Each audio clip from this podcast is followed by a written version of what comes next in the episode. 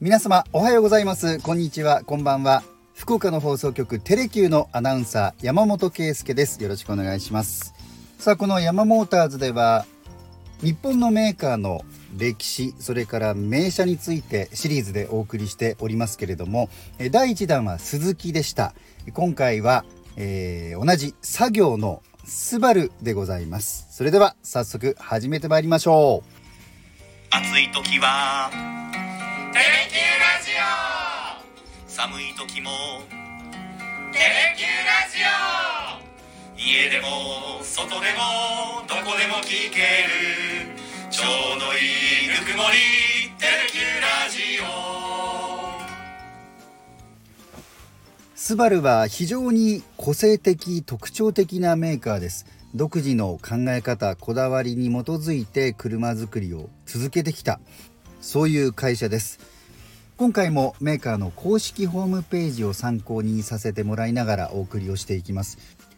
でそこにはこんな風に書かれています。大空を飛ぶためのスピリットがスバルを育みましたと。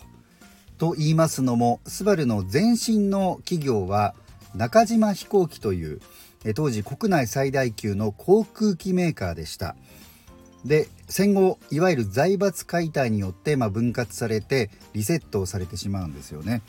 ただそのうちの5つの会社が集まって1953年に富士重工業という新たな会社が誕生いたします。でそこの、えー、作る車のブランド名がスバル。ですからまあ富士重工業というメーカー会社が作ったスバル〇〇ということでその後さまざまな車を世に送り出していくと。いうことなんですよね。さてさてこのスバルどういうところが特徴的個性的なのかというところを、えー、スバルイズムというキーワードで、えー、ちょっと上げていきましょう。スバルイズム1安全の追求スバルイズム2水平対向エンジンスバルイズム 34WD ですこの3つのスバルイズムこれから出てまいりますのでねえー、チェックをしてください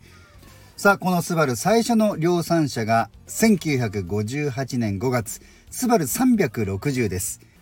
当時一般家庭にはまだまだ遠い存在だったこの自動車ですけれども、えー、ま、国民車構想、まあ、広く国民がね所有をして乗ることができるようにという考えのもとで、えー、各メーカーが開発していったわけなんですけれども、えー、このスバル360はそうした1台でございました。で軽自動車でありながら大人4人がきちんと乗ることができる車、えー、そして乗り心地もいいそういったところをこだわってこのスバルはね、えー、生み出したんですね。富士重工業は生み出しスバル360は、えー、人気を博しました。でスバルイズム1の安全の追求が早くもこのスバル360の時から、え大きく、え掲げられていたんですね。スバルのホームページにはこんな風にあります。最初の量産車であるスバル360の時代から車が持つべき基本性能の一つに安全を据えてきました。まだ衝突安全という考え方そのものが浸透していなかった1960年代かっこ日本における前面前の面の衝突時の保安基準が適用される30年近く前から歩行者保護も含めた独自の衝突安全試験を実施していたのですと。そうなんです。あの今でこそ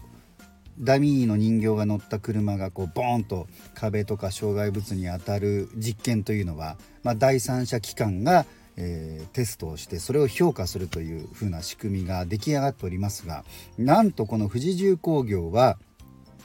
はるか前から自分たちで独自にそういった衝突安全試験をしていたということなんですね。でそこでまあ車の壊れ方乗っている人へのダメージさらには歩行者をどうこう守るかこういったところも含めていち早くそういった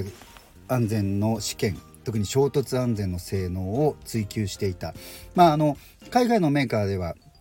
同じように早くしていたところはあるんですけれども、まあ、日本のメーカーではスバルがここまで早くしていた特徴的なメーカーだったということなんですね。それが早くもこの最初の量産車であるスバル360の時からしていたということでございます。これがまあスバルイズム1安全の追求のまあ始まりなんですよねその後1966年5月スバル1000という車が発売されますここでスバルイズム2水平対向エンジンですね。この車は軽自動車ではなく小型車、まあ、普通の乗用車ですね、えー、この車にスバルは水平対向エンジンを初めて搭載しました。自動車のエンジンというのは大半が、えー、筒状のものがあってその筒状の中にはピストンがあります。これがこうものすごいスピードで動いて最終的に車が走るというわけなんですけれどもほとんどのエンジンは、まあ、言うなればテーブルの上にペットボトルを立てて縦に並べているみたいな形で筒を立てて一直線に並べるような形で車に置いてあるんですね。しかし水平対向エンジンの場合はその筒を寝かせます。筒が4つある場合は左右に2つずつ寝かせて向き合わせる。なので水平対向エンジンという風な名前なんですね。まあ、振動が少なくスムーズなエンジンフィールが特徴ということなんです。でさらには、えー、先ほど言ったようなこう普通の立てて並べるようなものと比べますと当然こう重心が低くなるので、寝かせることによってですね、ま、これも車の走りにとっては重心が低いということはプラスに働きます。えー、今では、まあ、ポルシェとスバルこの2つのメーカーだけがこの水平対向エンジンを、まあ、量産しているということでございます。さあでは時を進めていきましょう。水平対向エンジンを導入した搭載した車はスバル1000これが出たのは1966年の5月でした。そして1970年代に入ります。72年9月レオーネ 4WD エステート版をスバルは発売します。当時はトラックをベースにした 4WD がほとんどだったそうです。そうなりますと快適さとか高速安定性といったものがちょっと物足りない。例えば事務所は街中にある。ただ現場はそこから遠く離れたところの山などにあると。いうようなお仕事電力会社ですとか、まあ、農林関係のえー、役所や団体といったようなお仕事の、えー、現場からですねそういった乗用車をベースにして乗り心地が良くて、えー、背もこう低めで高速でも安定して走ってくれる。だけど、えそういった山などに行っても安定して走ることができる。乗用車ベースの 4WD が欲しいと。いうような声が高まっていったそうなんですね。そうした中で生まれたこのレオーネ 4WD エステート版まあ、乗用車をベースにして後ろがワゴンになっているいわゆるステーションワゴンの 4WD という車ですスバルは安全の追求水平対向エンジンそして 4WD という大きな3つの特徴があるわけなんですがこうやって見てみますとこの歴史もそれを物語っているだけでなく現在中心となっている車レガシーレボーグそしてインプレッサさらにはそのインプレッサの兄弟である、えー、クロストレック以前は XV という名前でしたが見事に今なおそのスバルイズムが受け継がれているということが分かります。まあ、安全の追求で言いますとアイサイトですねこれは非常に高性能な先進安全装置でございますさらには水平対向エンジンそして 4WD も今も、えー、多くの車に採用されています。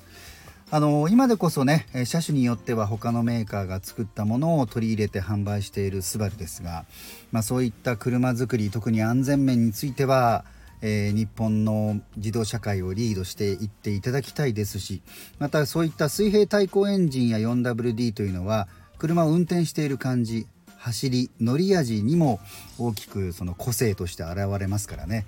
車好きの一人としてこれからもそのスバルはそういった、えー、スバルならではの魅力というものを磨いていっていただきたいなと思います。ではまた次回。